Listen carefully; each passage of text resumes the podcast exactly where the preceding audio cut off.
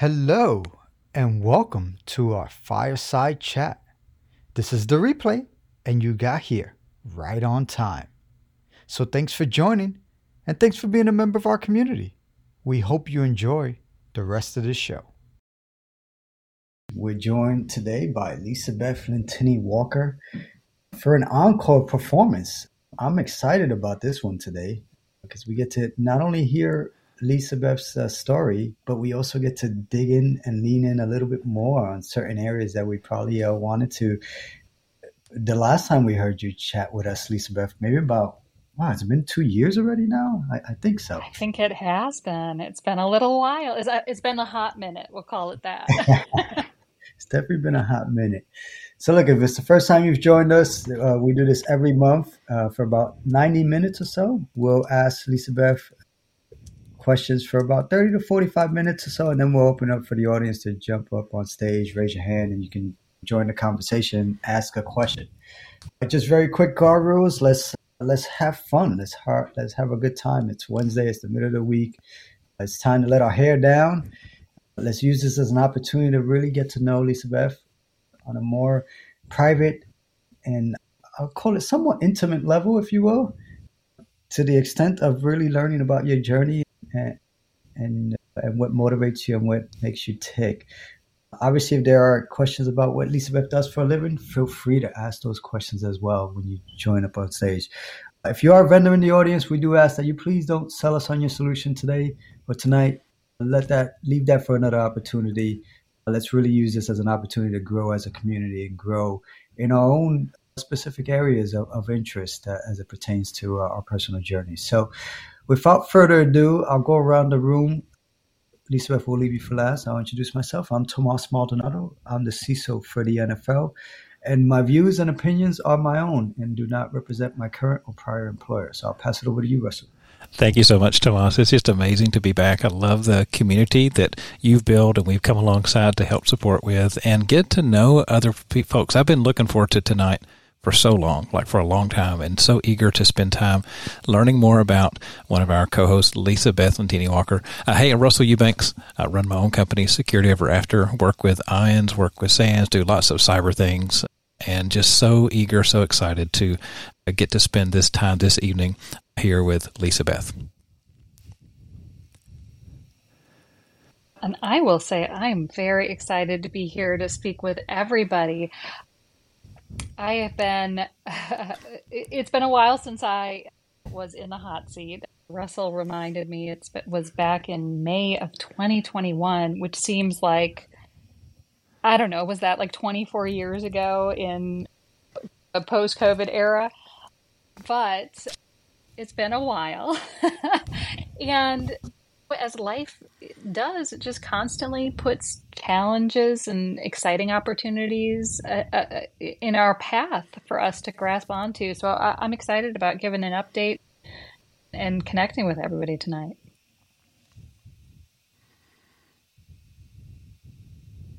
So why don't we just jump right in, Lisa Beth? Why don't you take a moment and refresh us on you and your origin story? And obviously, you've got a lot going on since the last time we chatted, since wow, 2021 when we started this journey. Did we start in 2021? We started in 2020. It's hard to it's hard to remember the origins of of the fireside chat, but it feels like we started so long ago. And at the time, it was a really great opportunity for us to stay connected. So, why don't you f- refresh the audience on who you are and where and what your origin story is, and uh, and take us to where you are currently. Yeah, I grew up in the Midwest, and when I was growing up, I always wanted to be an international businesswoman. That was what I wanted to be. I wasn't quite sure what that meant, but I knew that I liked planes and I liked going places, and I wanted to go places and be paid to do international businesswoman it was. And I started out actually more in the legal path.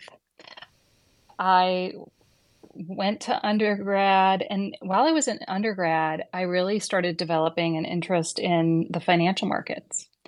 And I did an internship with a brokerage firm and then decided to build a program for interns at that brokerage firm, which became very popular. And during that time, I did self study to become a registered representative. And I started doing all of this work with the markets.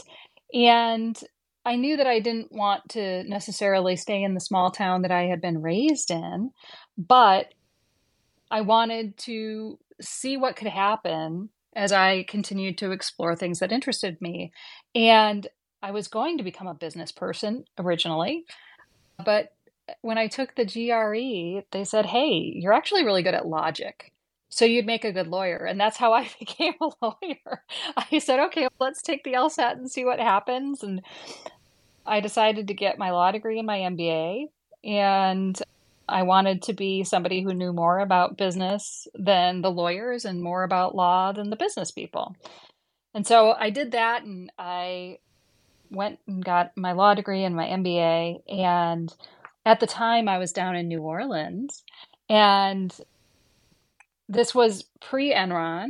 So my classmates were all talking about going to Houston, working for Enron, working for Arthur Andersen, et cetera. And I decided I really wanted to get back to the markets. And I took this role with the SEC. And it was, at the time, it was, everybody just was shocked. They couldn't understand why I had gone and gotten a law degree and a business degree and wanted to go work for the government because they didn't pay very much. And what good was time at the SEC going to be for me? But lo and behold, I went to the SEC right at the time when Enron and WorldCom and everything else was happening. And so they changed salaries for SEC attorneys at that point in time. And we got things like Sarbanes Oxley, which has fundamentally changed corporate America. And so I was there for all of that. And I loved my time at the SEC until I decided that maybe it was time for me to spread my wings and go see what life was like outside of the government. And that's when I started at Best Buy. And Best Buy was one of the most incredible experiences ever. I love the company. I still love the company to this day. But I got to be the first securities lawyer in house. And I also got to do a lot of other things like learn about sustainability, learn about foreign corrupt practices, start doing more and more things. And I was very fortunate that I got exposure to all these different areas because it led me to the role that I did next, which was the chief compliance officer of Carlson Wagonlit Travel. Well, they were trying to deal with a bunch of issues with trade sanctions and embargoes, which at that time, not a lot of people knew about trade sanctions and embargoes, but now you hear about it all the time, whether it's with Russia or with a whole host of other players on the international scene. Anyway, I, I grew that function and then eventually took over a chief compliance officer role at Deluxe, which is a financial services corporation. And that's where I started having more exposure and more responsibility for compliance in a much broader sense, including some of the GRC areas. And that's where I got a lot of exposure to some of the third party oversight and working on SOC reports and SOC assessments.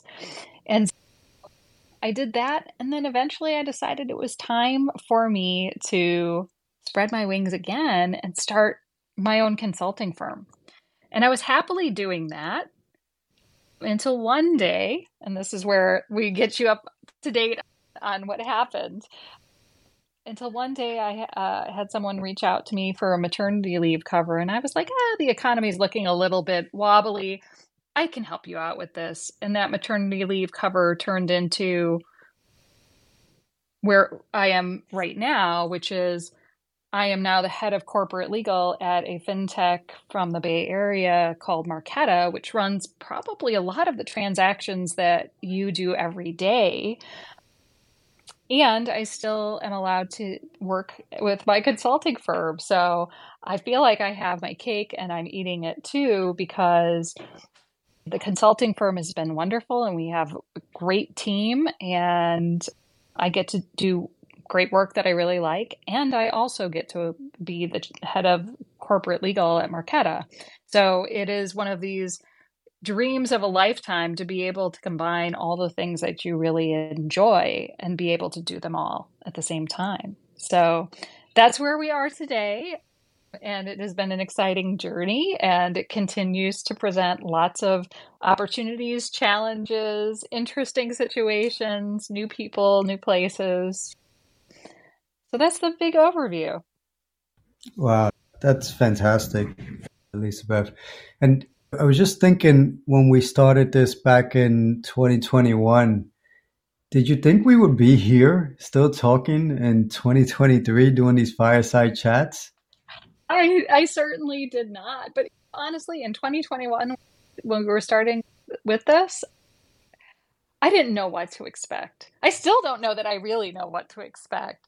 But the friendships and everything that have been formed during that time have just been such a blessing and it's it's been such a phenomenal opportunity to connect differently with people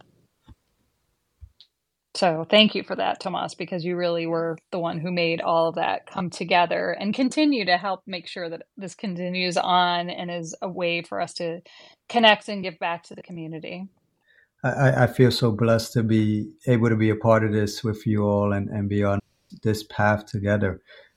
I, I, can tell you one of the things that, that I know I, I've embraced and, and it's just hearing your journey, it's clear that you've embraced as well, is embrace change and opportunities and been able to take that take those opportunities and turn them into really good opportunities, if you will. So I, I, I see that with this. I see that with the with what you described in terms of your path so far. So with that, I'll, I'll turn it over to uh, actually before we get to Russell, I, I do see Vijay. Vijay, you want to quickly introduce yourself? Hey, Tomas Good evening, everybody. Lisa, glad to have you on stage again. Uh, my name is Vijay Bala. I'm the CISO for the asset management business at Goldman Sachs. Back to you, Tomas. Back over to Russell.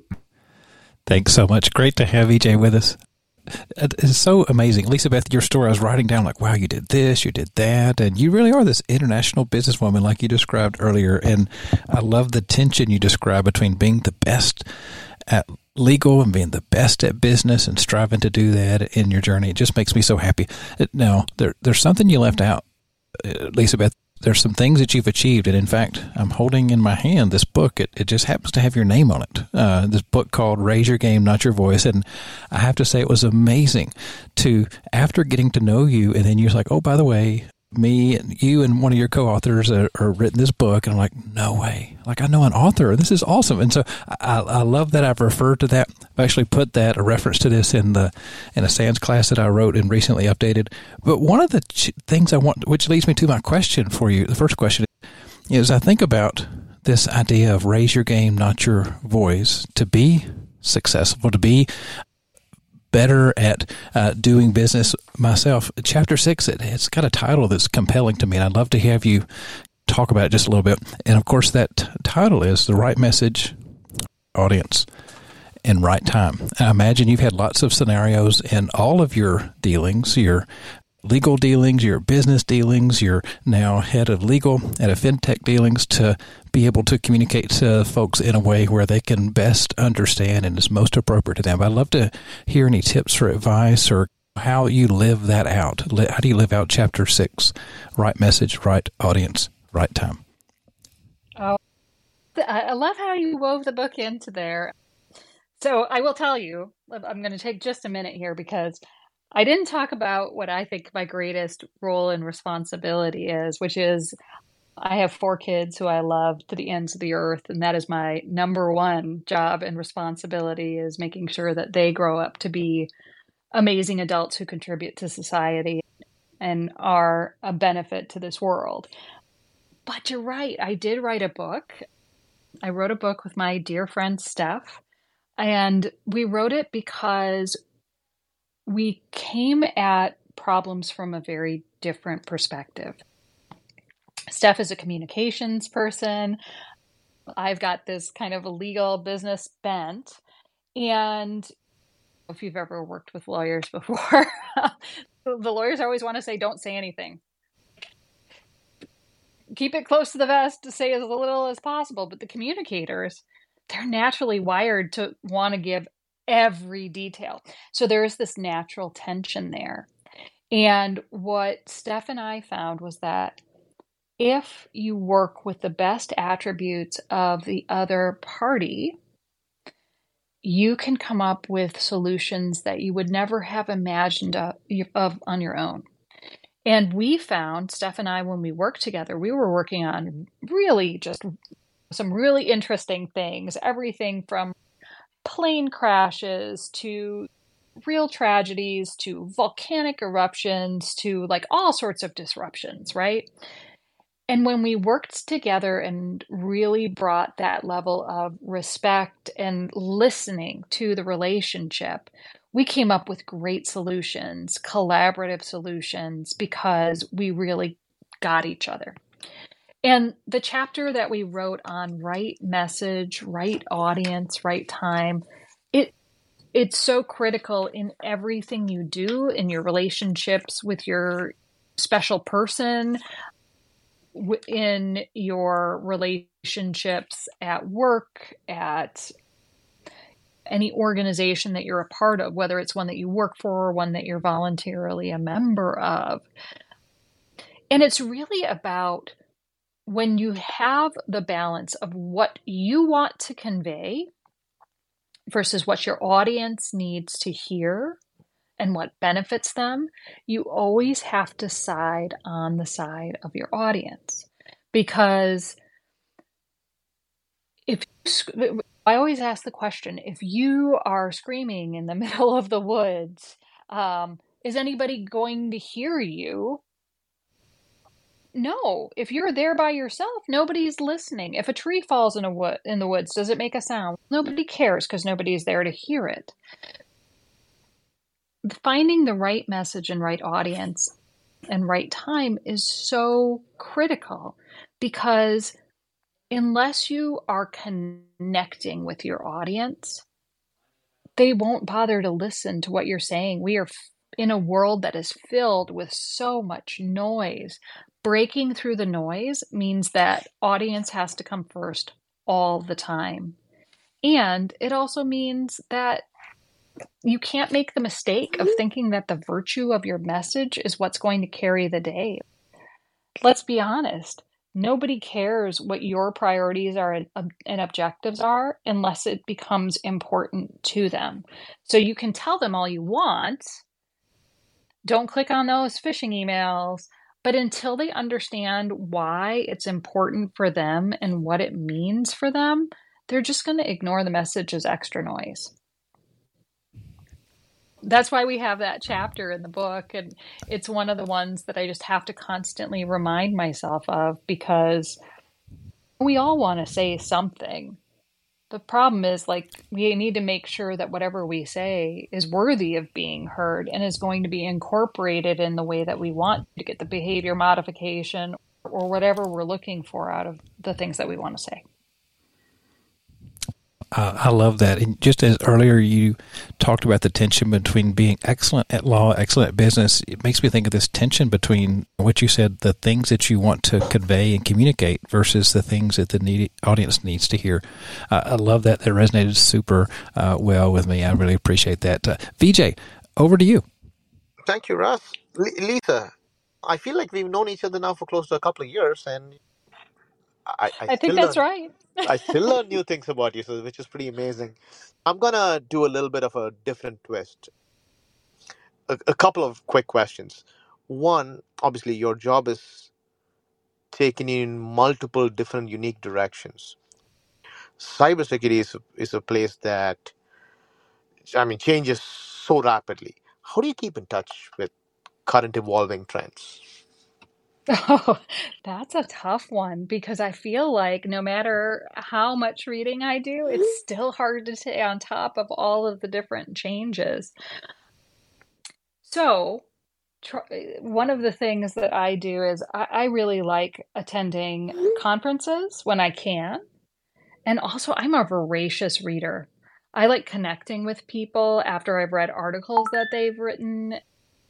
I try to connect with people as much as possible to get the deeper underlying story behind whatever they were thinking. And so the way that I stay connected is by just being that voracious reader, being really curious all the time.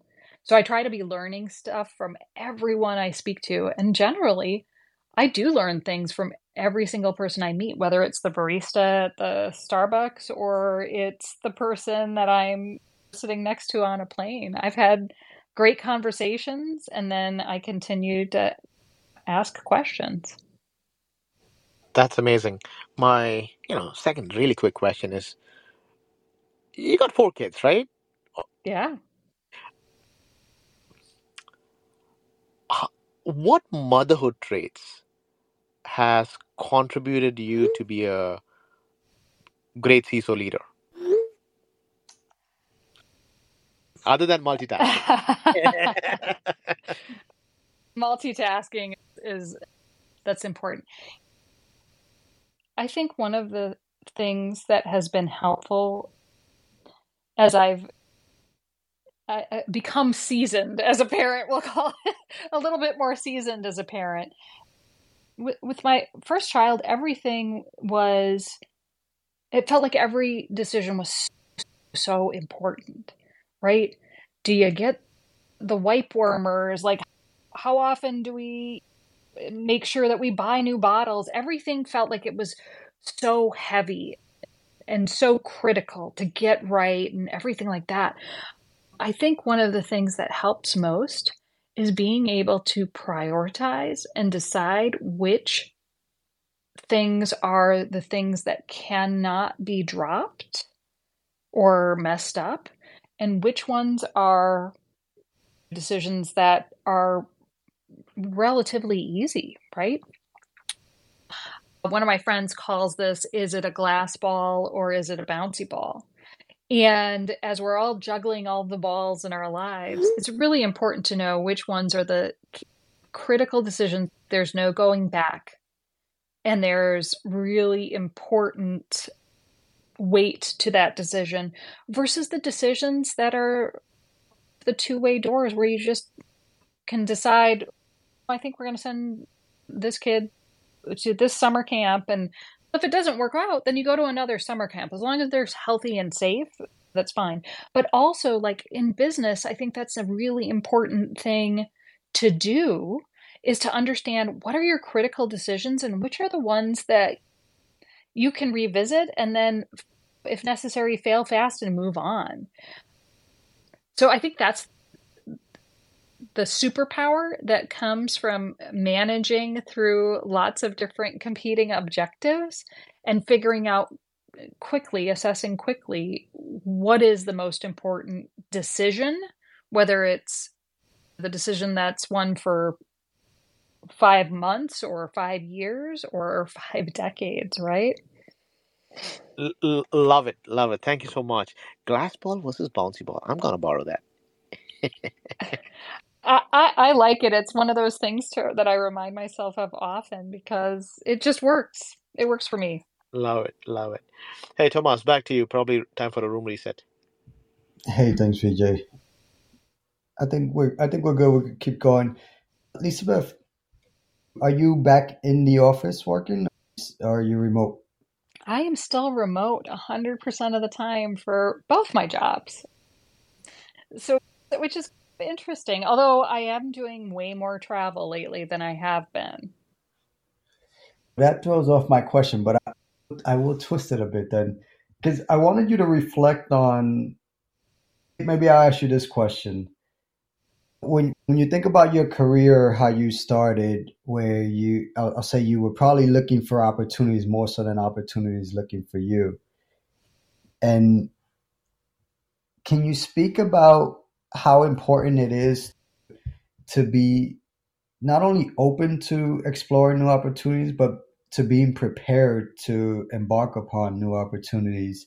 And, and really, where I'm getting going with that is reflecting on the opportunity that you have now, where you sort of went in to, to fill the vacancy because uh, a person was going on leave, and now you've uh, been able to turn that sort of uh, temporary role into a more of a permanent role for yourself.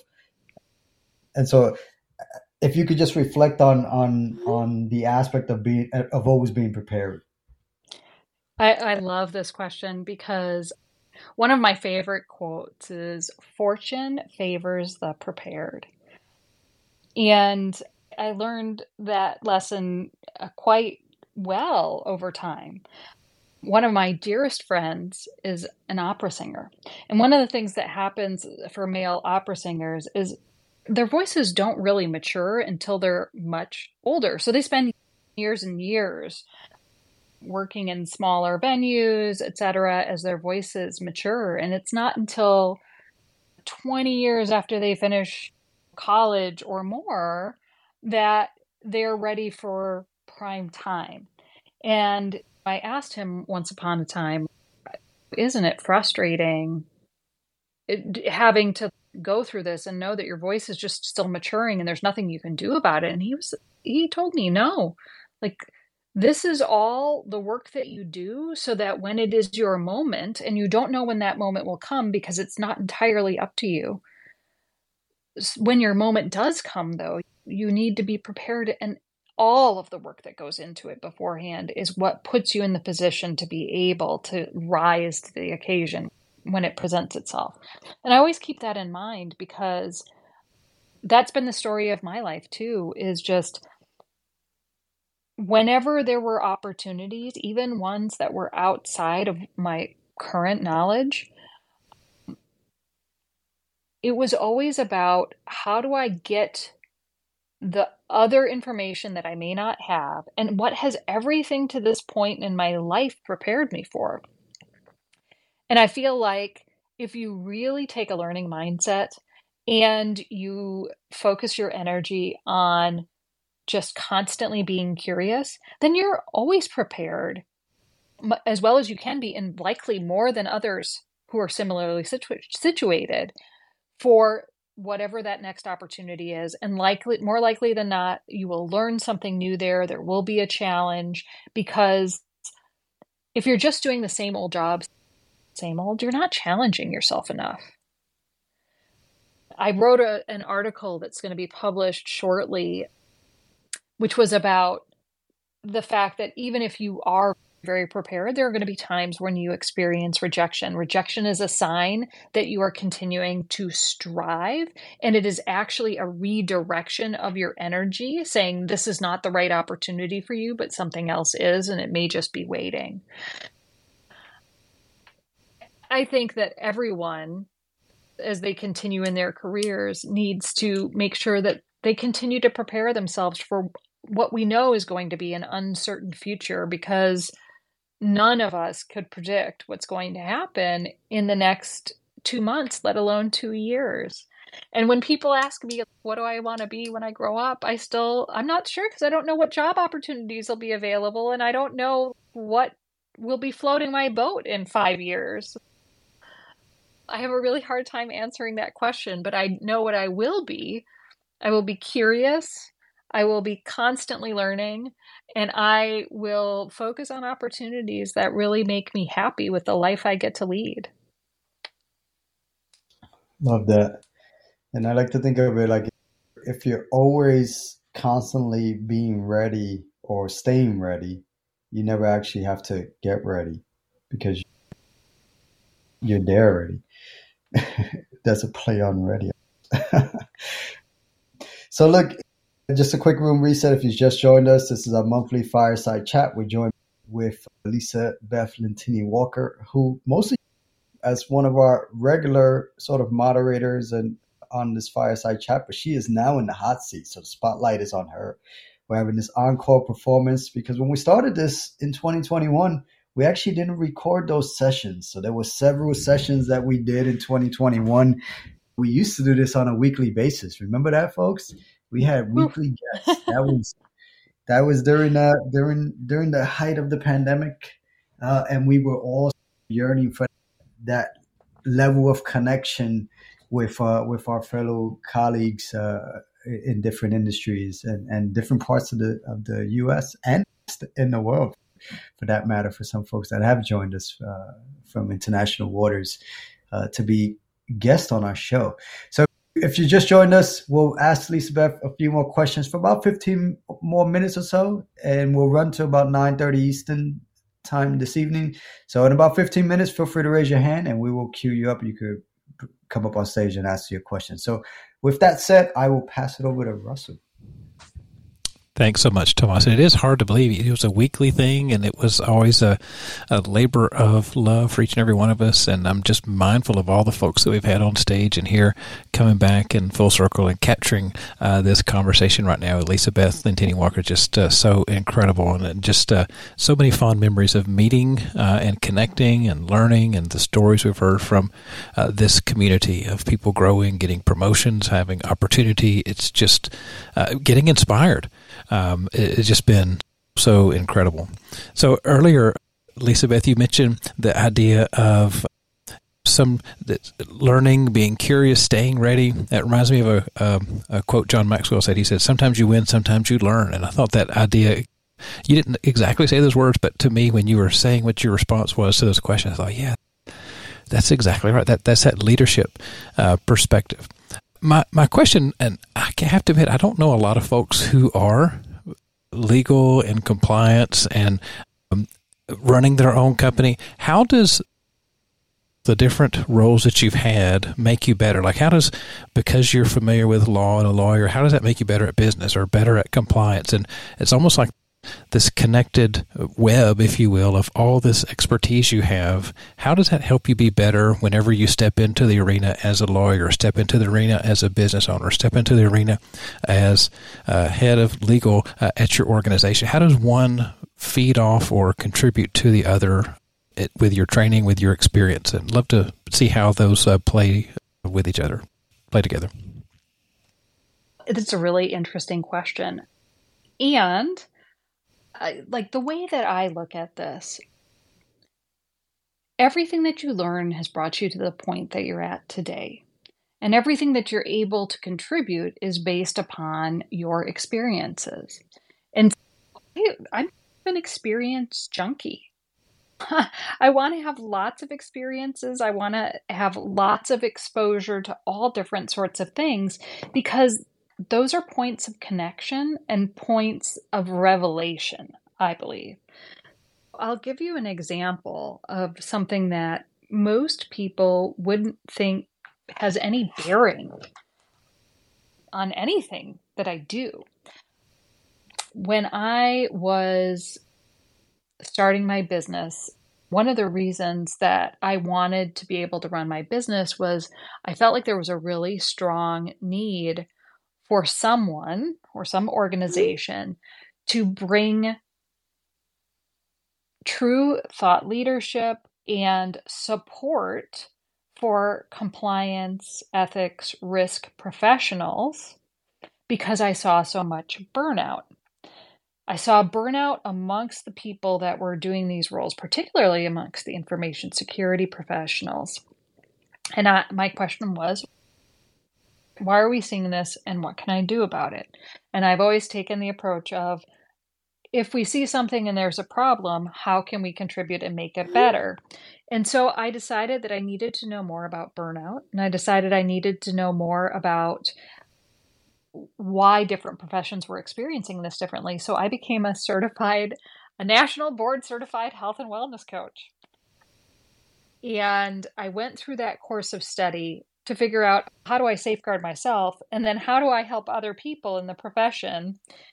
And what I learned from that were a lot of lessons around how we interact with people at work and how you can use techniques from different disciplines like psychology, etc., to be more effective at the jobs we have. And that's part of the reason that I put a lot of those concepts into my book a lot of what we think we know is based on what we've seen other people do, but we often haven't incorporated insights from other professions to help us be better at what we do. So, when I think about all of that together, how do these things play together? They play together really well because all of these different experiences allow you to have different perspectives.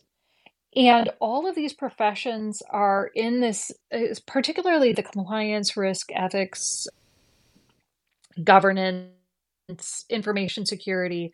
We're constantly in and out of each other's areas, right? We're all in the general, what I would call the guardian professions where we are trying to help organizations be better, do better, help the individuals within organizations make better risk based decisions and understand the landscape.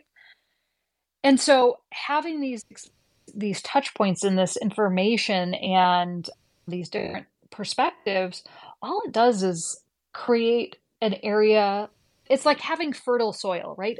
It creates an opportunity for growth and an opportunity for ideas to take root because you bring to the table these different perspectives and can help bridge professions so that we understand each other better. I got to say that's brilliant. I, I named off a bunch of things. Like, wow, you're this and that and the other, and then you're answering my question, and you give another this yet another one of being a worried about burnout, being a coach to help yourself and help others to just iterate on it, show that evolution of how you're able to to do that. So I love how you answered my question uh, of complexity with a little bit more complexity and, and based on needs and things uh, that you've seen. Just love that so much. I really appreciate that. With yeah, uh, absolutely. With that, Vijay, I'll turn it over to you and look forward to your questions. I was going to take a quick moment. I see Katie online. Katie, you want to do a quick intro? Katie, you there? All right, while we wait for Katie, Lisa, quick question, right? So you're in the legal and compliance space. You can't go one day without talking about ChatGPT, right? There's a lot of chatter these days on the legal aspect of how efficiency for lawyers, but also hallucination with respect to cases. But my question to you is how do you think generative AI is gonna impact the compliance world?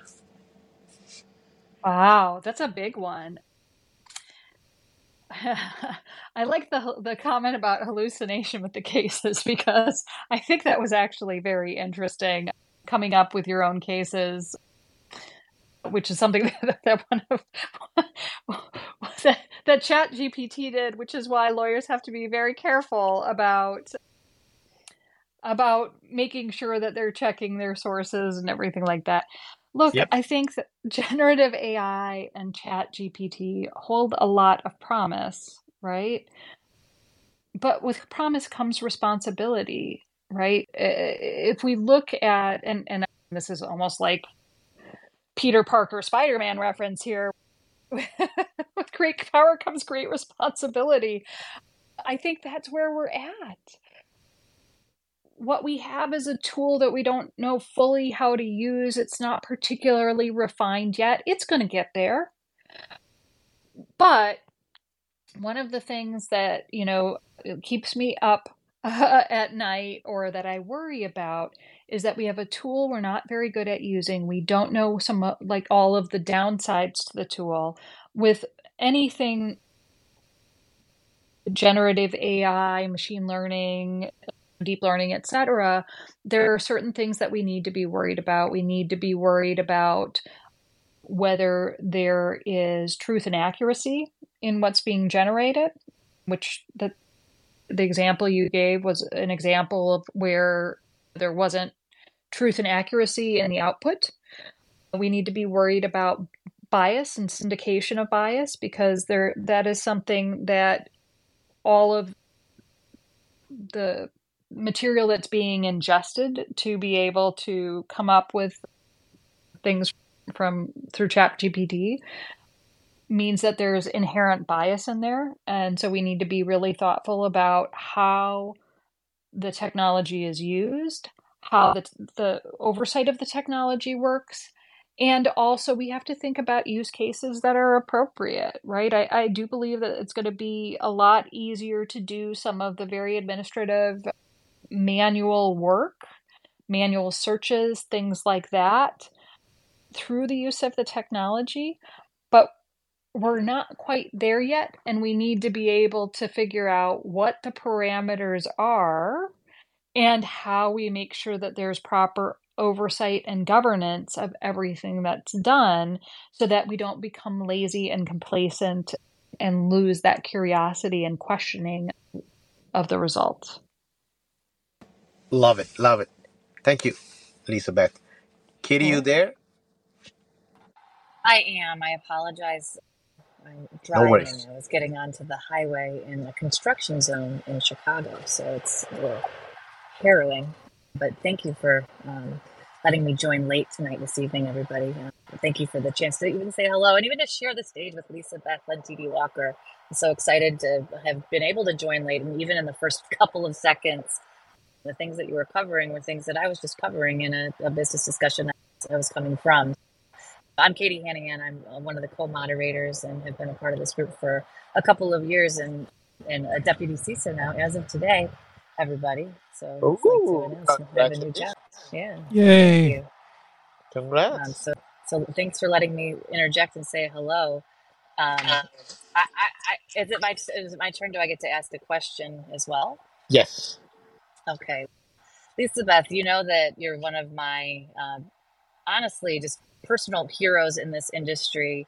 Um, and as a woman who's written a book, and I, I hope you didn't cover this already, I, I think that process is really interesting to me and others who maybe are, are more technically focused or people in, in the cyber industry in general may not be the best at for, to articulate something in, in something as long as a book. What what is that like? Uh, people sometimes refer to it as giving birth to a book, or what is that? How did you work with your partner to write that book? And could you take? A, did you already go from kind of beginning to end of that process for you? We Um, I'm didn't.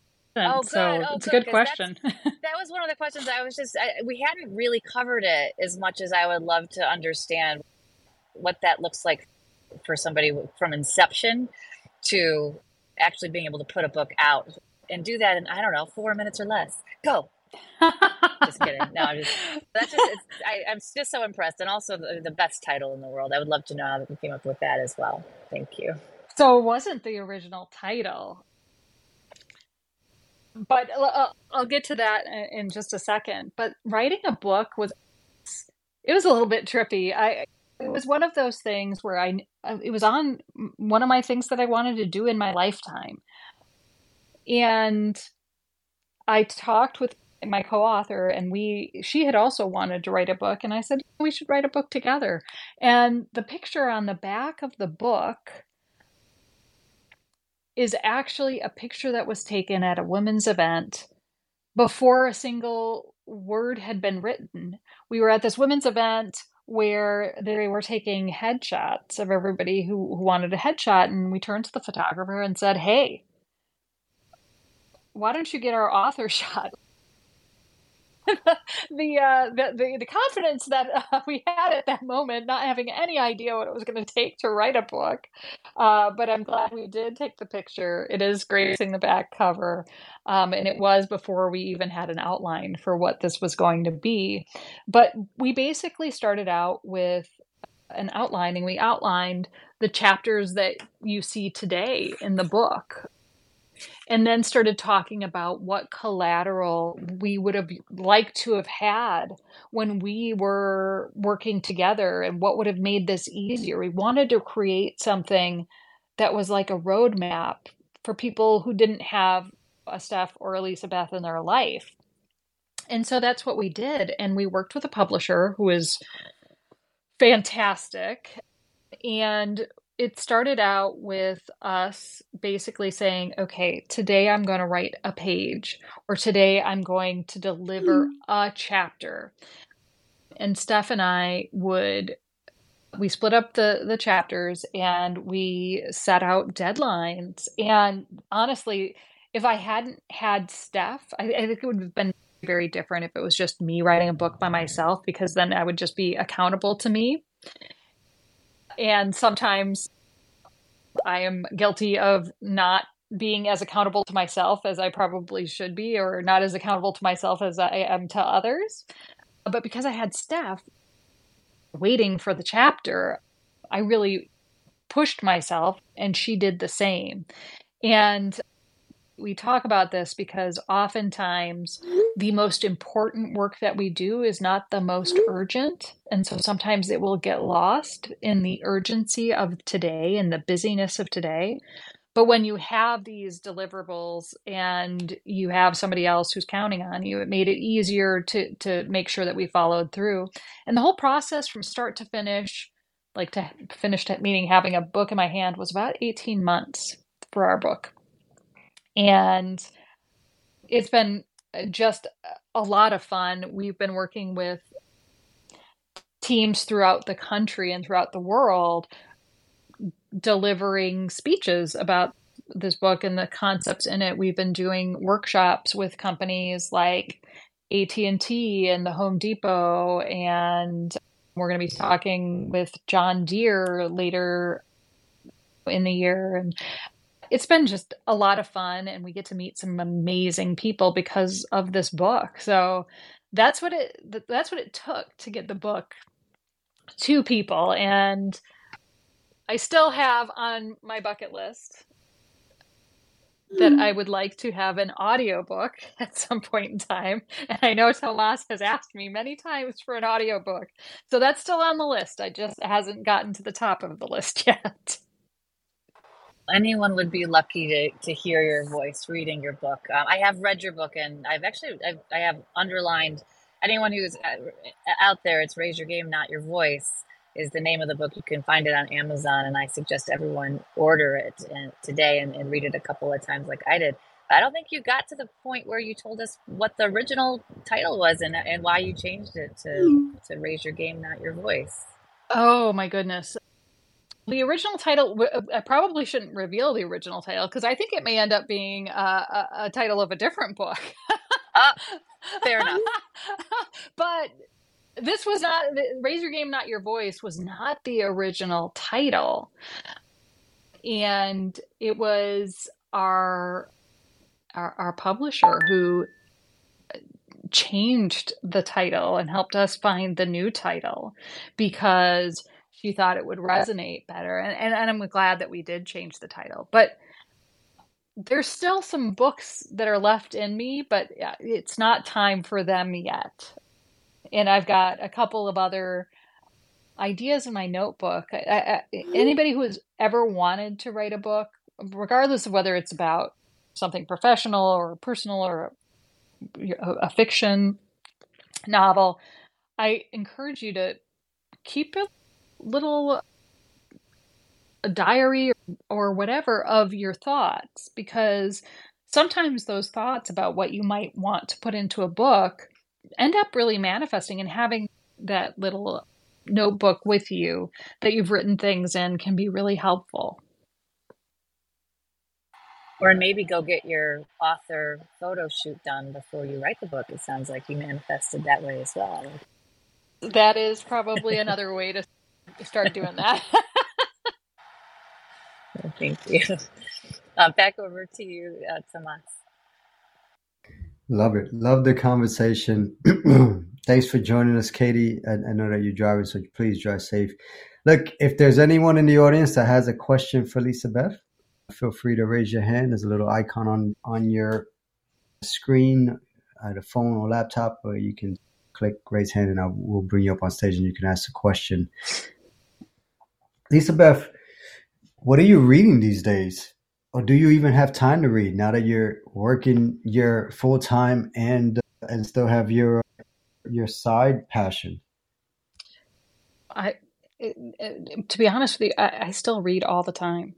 I read all the time. Although I'll tell you, my latest ob- obsession, my latest addiction has been crossword puzzles. And I was never a crossword puzzle person until like recently.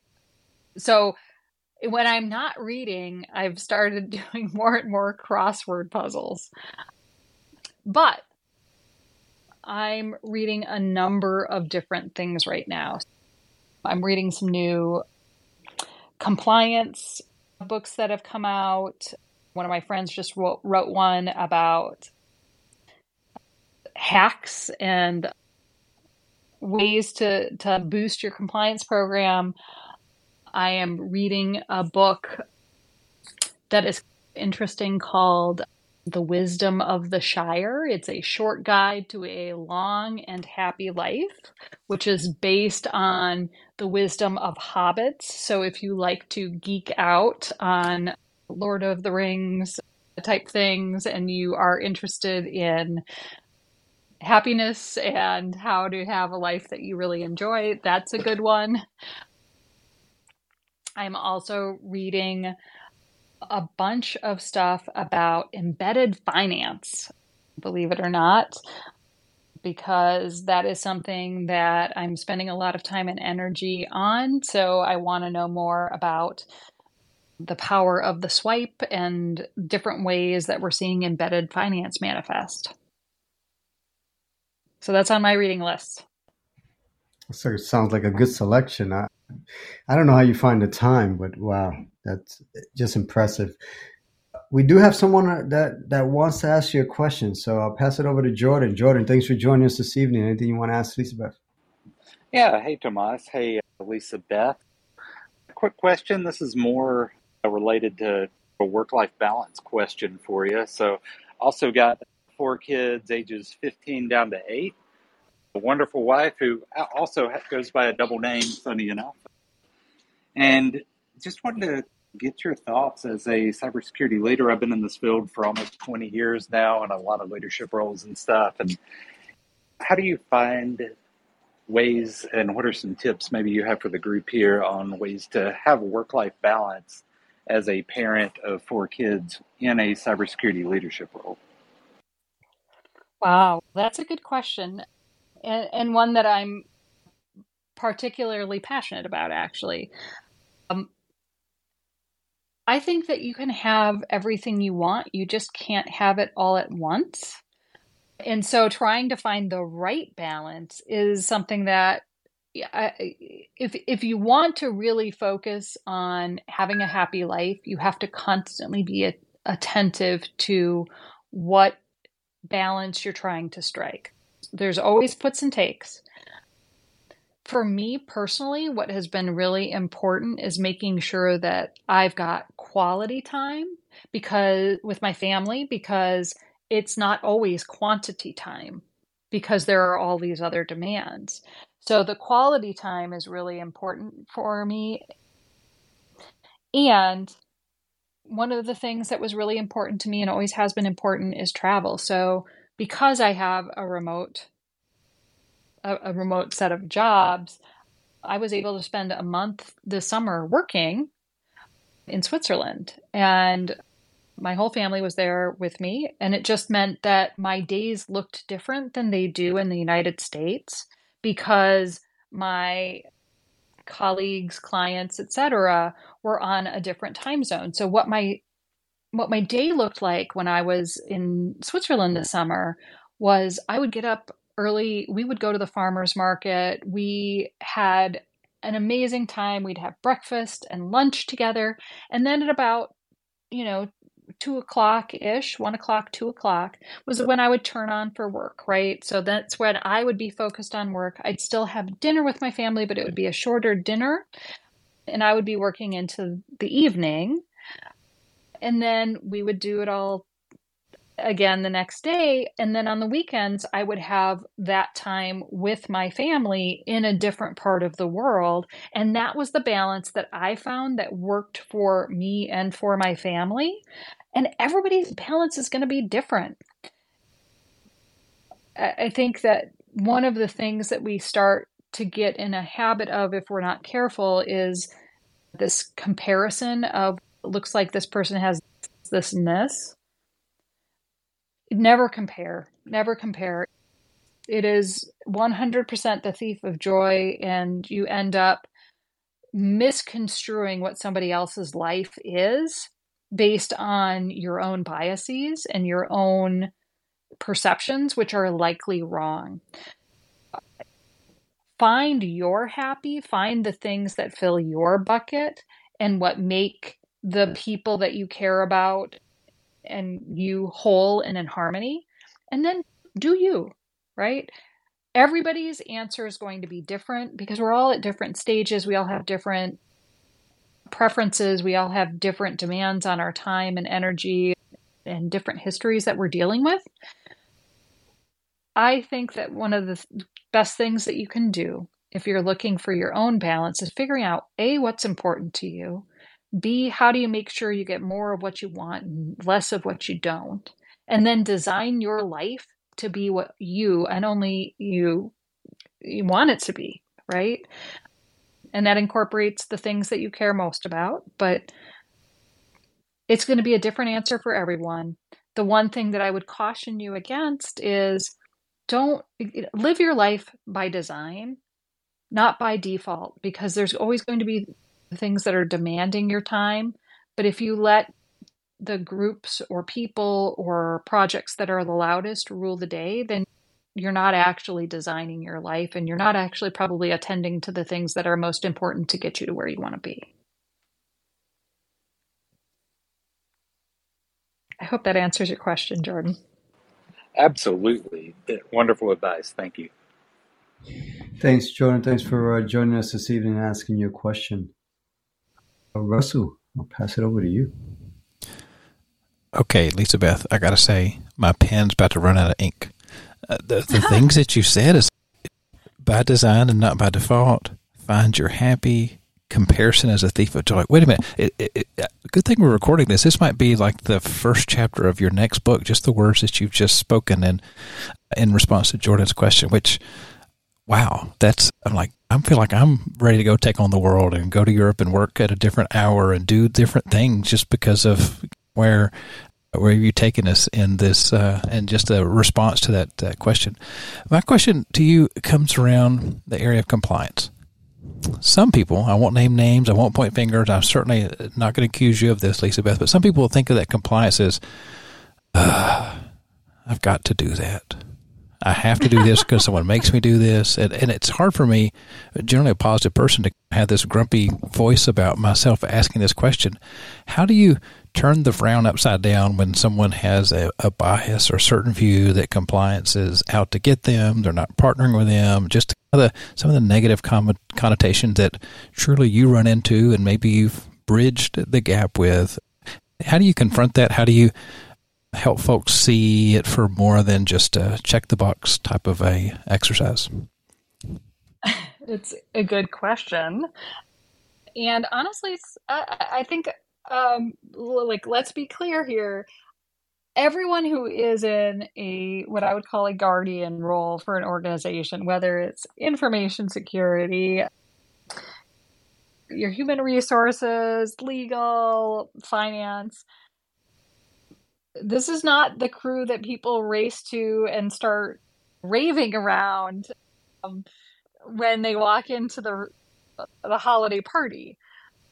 We have roles that require us to say no to some things. We have roles that require us to set up frameworks and expectations. And look, nobody wants to be told what to do most two year olds will tell you, you can't make me, or,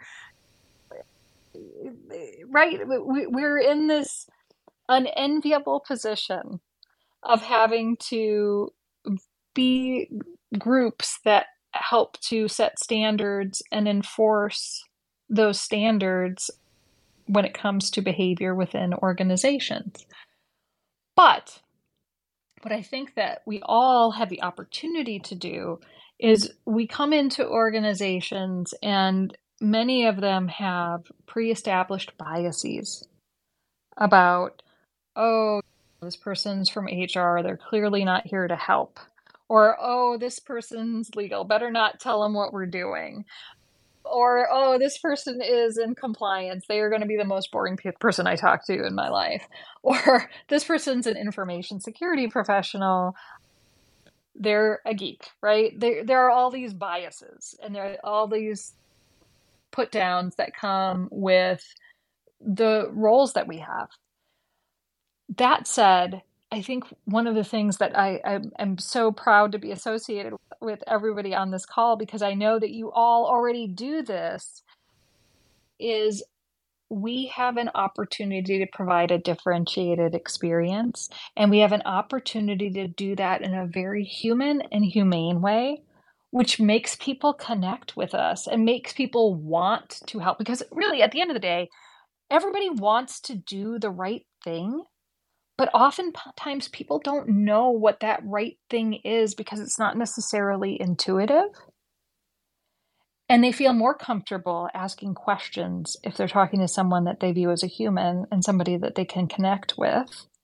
And so we have the opportunity to make our profession accessible, make our profession easy to understand, make it easy to comply and make it something that allows a person to derive pride in their behaviors and their contributions.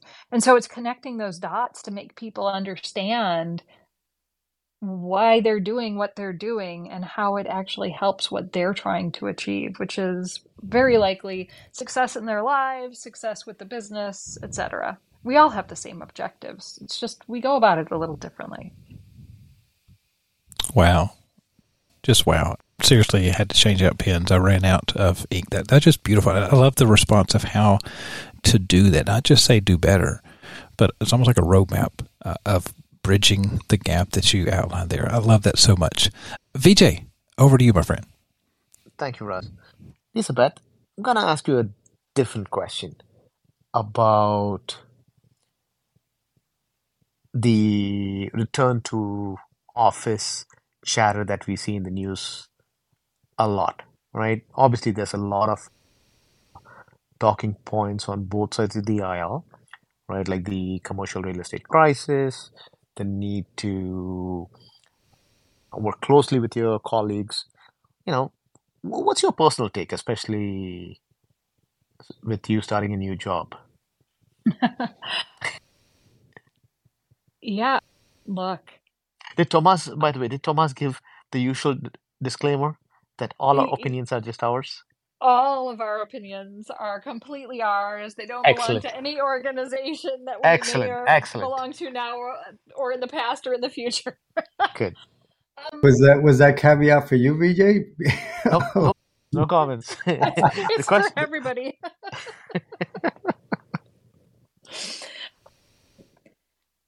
It's it, is interesting, and I will tell you, like uh, where I live in in the Twin Cities area, and I've been reading the newspaper a lot here. And there has been a strong push for one of the largest employers in the Twin Cities area, Target, to force people to come back downtown because they have big offices in downtown Minneapolis. And without all of the workers that would normally be in those offices, a lot of the support services like the restaurants, the shops, the all of the barbershops, all of this stuff don't have sufficient foot traffic. Return to work or whatever you want to call it, return to the office we never stopped working, of course, It has been something that a, a lot of organizations are really struggling with. I think organizations that originally were designed from the start to be remote only are faring much better because there was no expectation that people would be sitting together all the time. And they have focused on the tools and techniques to connect and collaborate that are, are, less readily available or maybe less used by organizations that have historically relied on proximity as the culture carrier. I think personally, there's a lot that I miss about being in community with my coworkers. Does that mean that I want to race out and spend every day with my coworkers again? No, it does not. I found that I can do a lot of things and be a lot more present in a lot of different ways with having a, a, a flexible first, fully remote position.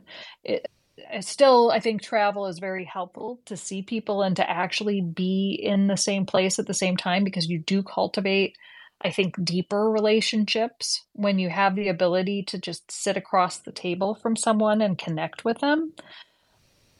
I don't think that technology has quite gotten us there, but it is getting better every day. But I do see that there are some organizations, and, I see this because of the work that I do in consulting, that are really struggling to bridge the gaps that have continued to expand during the more heavily remote era. And one of the things that I do see as well is the level of understandings and mistrust have increased because of some of the remote work. I think that it's easier to mistrust somebody that you don't have to see every day. And it's easier to have greater chasms in understanding when you're not eating lunch with the person that you're having a, a conflict with. So I think there's a there are some strong reasons that some companies are saying nope we're going to be back in person and we don't want people out of the office but then there's equally strong reasons to say hey we can get talent from a much much larger talent pool and there are ways to keep us connected and to keep us moving forward. So I see both sides. I think it's going to be very organization dependent as to what's going to work for each organization. Love it. Katie, over to you. Yeah, thank you. Hopefully, it's a little quieter. I'm finally off the highway. So sorry about the noise in the car, but I'm really thankful I have another chance to ask a question. So, Lisa Beth, you just you covered a lot of things that are business psychology intertwined today. And i'm not sure where does this acumen come from? Is this from formal training? Or did you come is it your upbringing? Where does this gift that you have for understanding how to take the human condition and business and have a, for, a, a conversation about the two interesting. Uh, first, I will say I have always been a person that experiences a lot of empathy.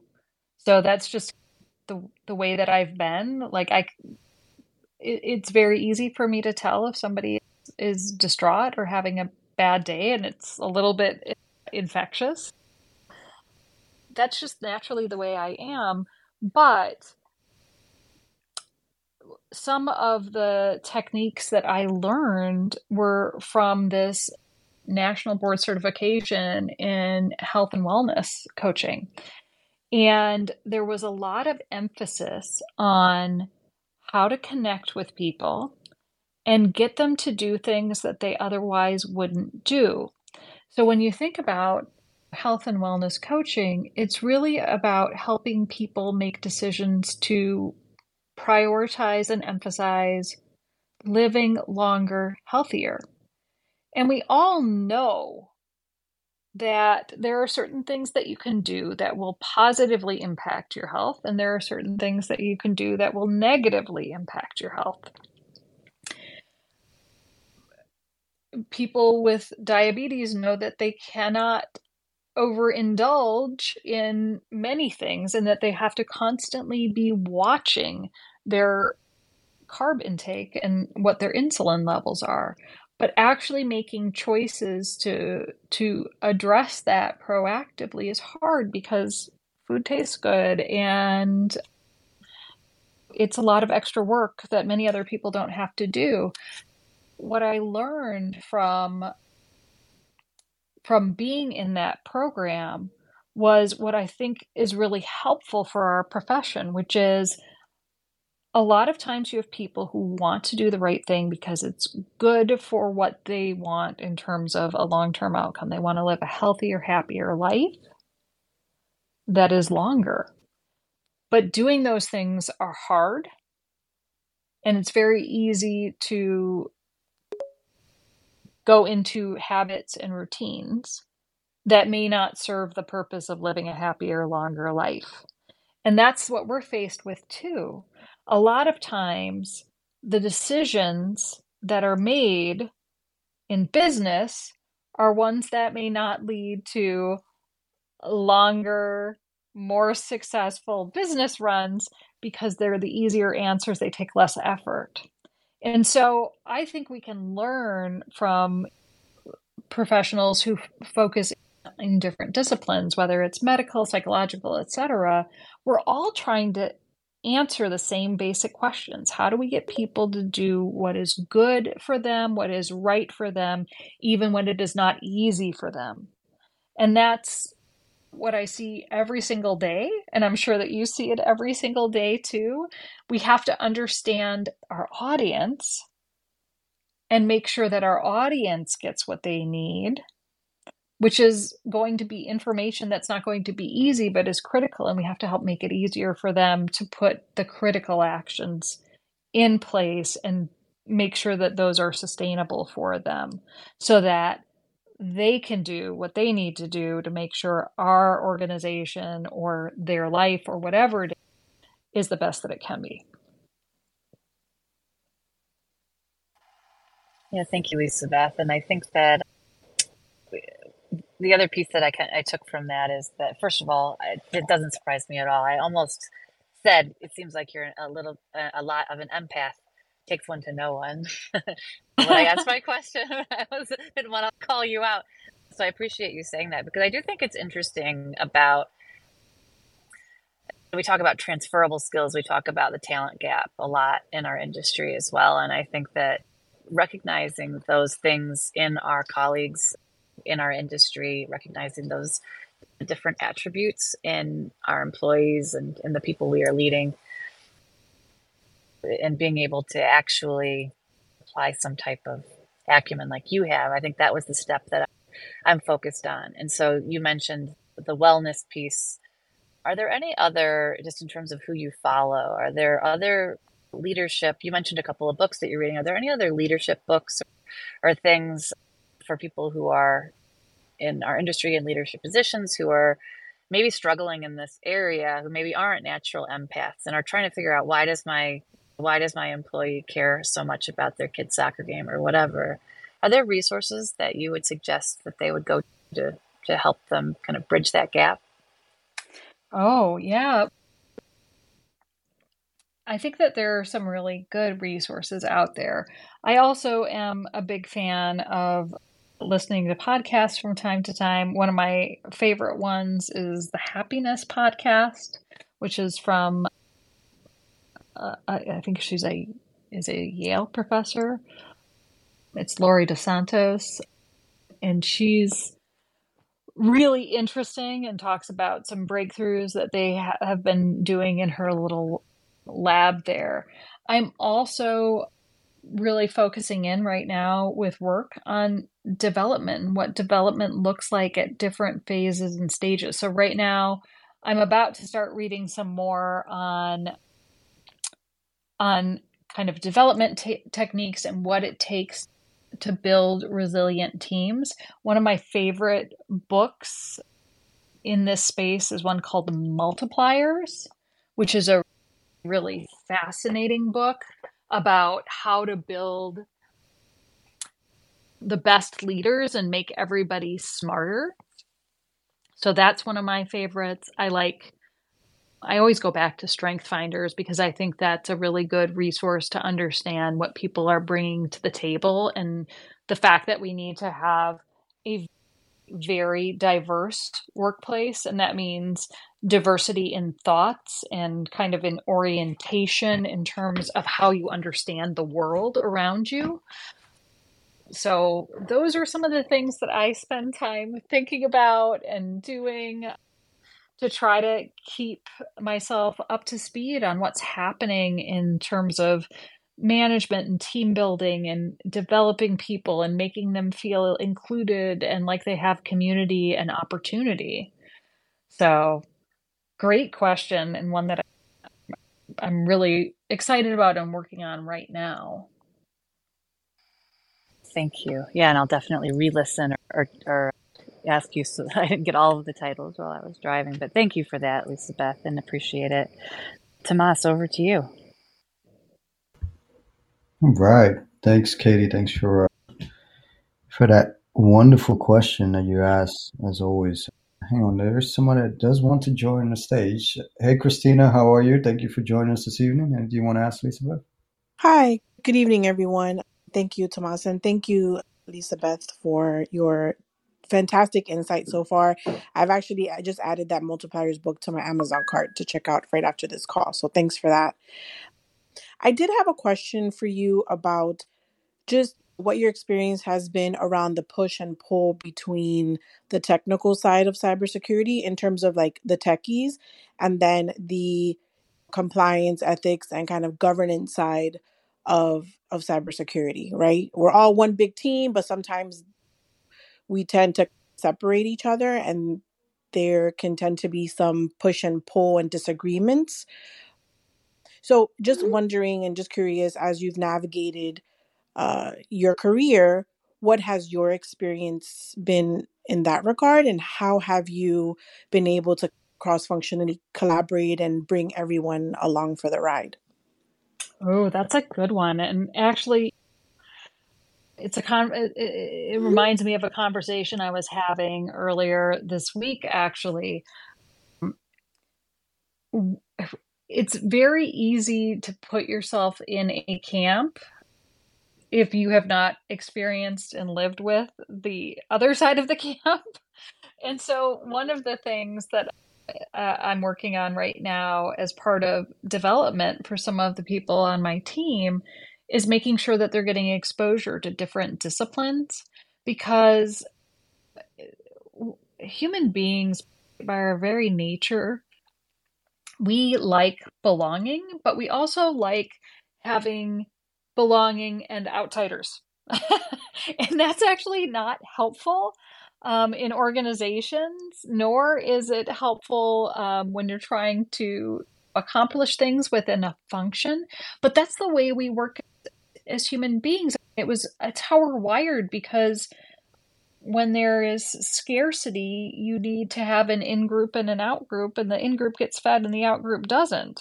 And we are wired to affiliate ourselves quickly with like minded people, with like skilled people. But we need to be conscious and thoughtful about making sure that when we are a team, we act as a team. And so having exposure and being able to have walked in the shoes of the other side of the house is really helpful in leaders and in team members. And so I'm always looking for these opportunities for people to either shadow or provide support in areas that are not natural collaborating areas because I think A, it makes people a bit more well rounded. B, it allows us to collaborate and communicate more effectively. Because if you speak my language, then I'm going to understand what you're saying. And in order to speak someone's language, you have to spend a day in their shoes. Um, so that's what I would say to that. Yes, there are some natural tensions, but the more cross pollination that there can be, the more connecting points, the easier it is to get over those bumps and be able to be more effective and more thoughtful and, and proactive in how you're dealing with these situations. Thank you so much for answering. Thank you for asking such a wonderful question, Christina. Thanks, Christina. Thanks for joining us this evening. Uh, Russell, I'll pass it over to you. Thanks so much. Uh, I've just loved these conversations, the questions that come in, and I had a couple questions lined up, and then just a moment, I was like, oh, no, I was going to ask that. Lisa answer it. I was like, this idea of shadowing your peers, how do you keep up your growth mindset? Uh, gosh, I, I, think to be able to follow Lisa Beth on a, a typical day, I don't think I could keep up. I think I would just like, okay, that's pretty cool. It's just a whole new uh, realm, and, and I appreciate that. I admire that uh, so much about you. Lisa Beth, what's when you working on issue? What's something that you wish a common problem that you see or a challenge that you face where folks maybe feel like it's overwhelming and it's too difficult, but thanks to your guidance, thanks to your advice, thanks to spending the last hour and a half with us here, maybe you can kind of talk them out of or, or help them see a, a, better path. Do you have any examples of where folks feel like they're overwhelmed and can't do the thing they need to do, and then maybe through some advice or guidance or maybe even experience uh, and expertise like you've had, be able to walk them through showing the art of what is actually possible? Ooh, that's a really interesting one. I don't know that anything that I've said or done necessarily makes a difference for any one person. But I will say, like, when I'm feeling overwhelmed or I see somebody else who's feeling overwhelmed, I always go back to is this something that has never been seen before on the planet Earth? And the answer is typically no. This is something that someone somewhere else has dealt with at some point in time. And then the next question is did they survive it? And the answer is generally yes, most things are survivable. And so after that, then we start talking about what skills can we bring to the table. And if it's something that you've never dealt with before, that doesn't mean no one has ever dealt with it before. It just means that you, it's your first time. And look, there are plenty of things that have been a first time for me and that can feel really overwhelming. I to go back to having children. The first child, the first time you have to change diaper for your own child, even if you changed diapers before, it's a little overwhelming and it's a, a little it's a new experience. And with every step that you take forward from that point, things do become a little easier. And so when I'm faced with something overwhelming and I go through the questions, I also start with when we're eating an elephant, we start with the first bite. And even if it's just the first tiny little attempt at a bite, that's forward motion, right?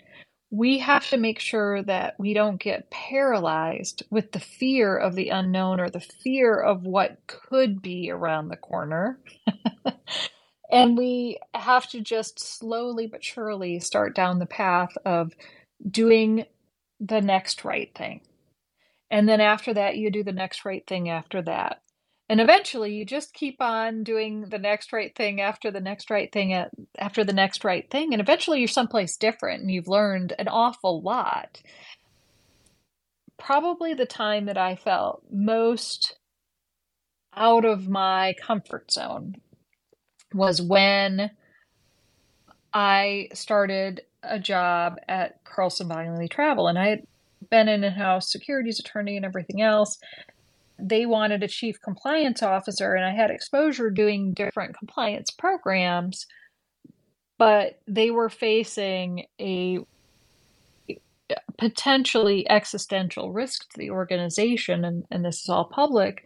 They had 98% of US and military travel as one of their lines of business and they had a violation of trade sanction law. They were selling travel to Cuba. And it wasn't being sold from the United States, but the, for a whole host of reasons, the international subsidiaries had suddenly come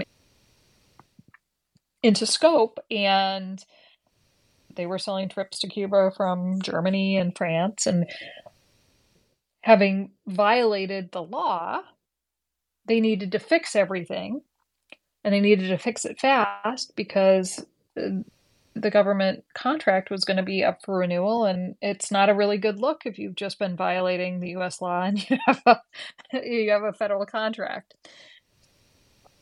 I had never dealt with OFAC and trade sanctions before. I knew how to build a program, but I hadn't done it in that area.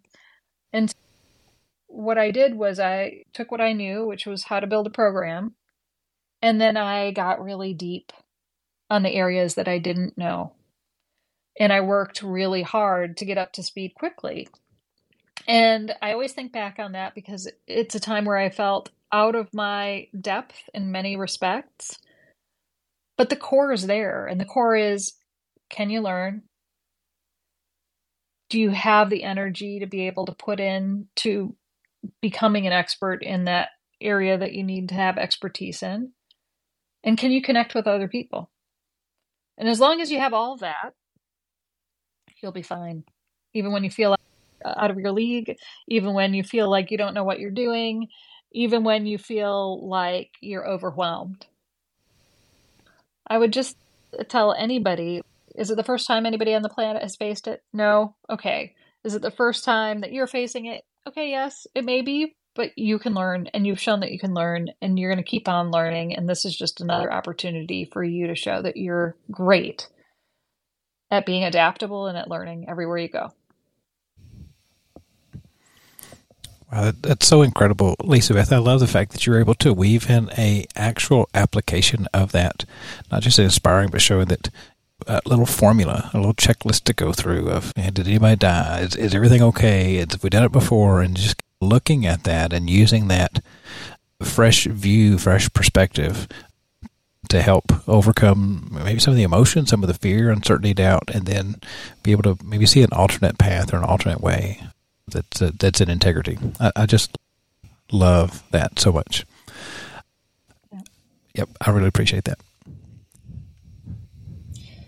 And and that was that I, I, I, like that question. I like your answer, Lisa, so much because that was a really good reflective question, which is what I wanted to uh, conclude today's session with. So I, am not going to ask you that, but I will ask uh, the moderators if there's any other questions that they want to ask before we uh, start to wind down for the evening, if you will. So, Katie or Vijay?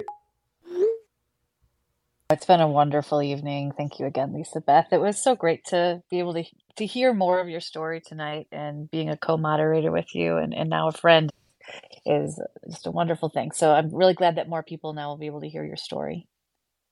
Thank you, Katie.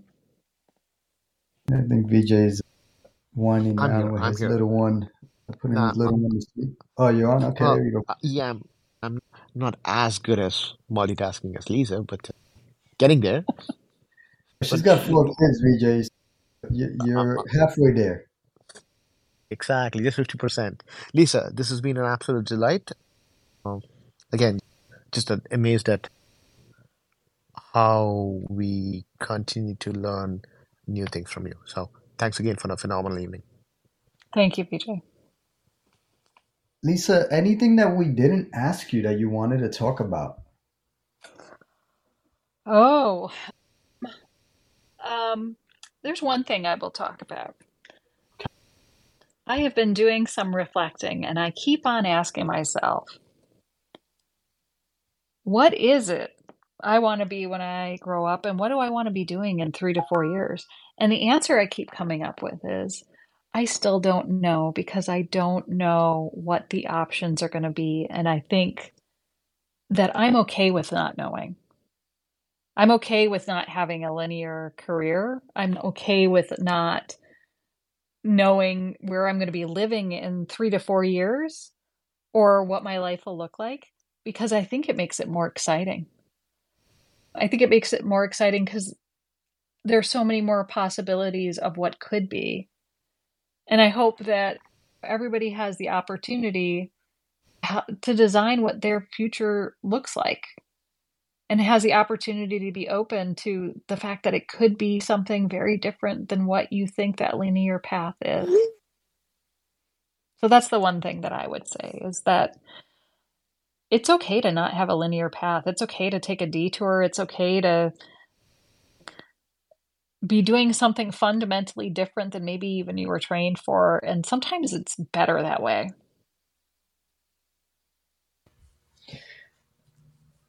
That is one great piece of of advice, um, and I think it's a great way to to end our segment this evening. Lisa Beth, thank you as always for your willingness to be part of this community that we've created and and to continue being part of this community that we've created as a moderator and thank you again for taking the time to sit and answer questions of us or from us as a guest on the show. So i'm looking forward to to one getting this getting this on our website which if you haven't checked us out it's firesidechat.live where you can catch all the prior recordings. As i mentioned we do this every single month. So we'll be back next month with with another guest but wow what a great show this evening moderators any final words before we kind of wrap Keep rocking, Lisa Beth. Thanks. Yeah, I can't top what Lisa Beth just said that's still resonating through me. So th- thank you, Lisa Beth. Thanks, Katie. Thanks for having me here tonight, everyone. And thanks, Tomas, for pulling us all together and making sure that we continue to have some really great chats and stay connected in this really complex world that we're working in. absolutely and congratulations katie Yay, Katie! Thank you. Yeah, it's nice to Yay. be employed again. Thanks, guys. all right we'll see you all next month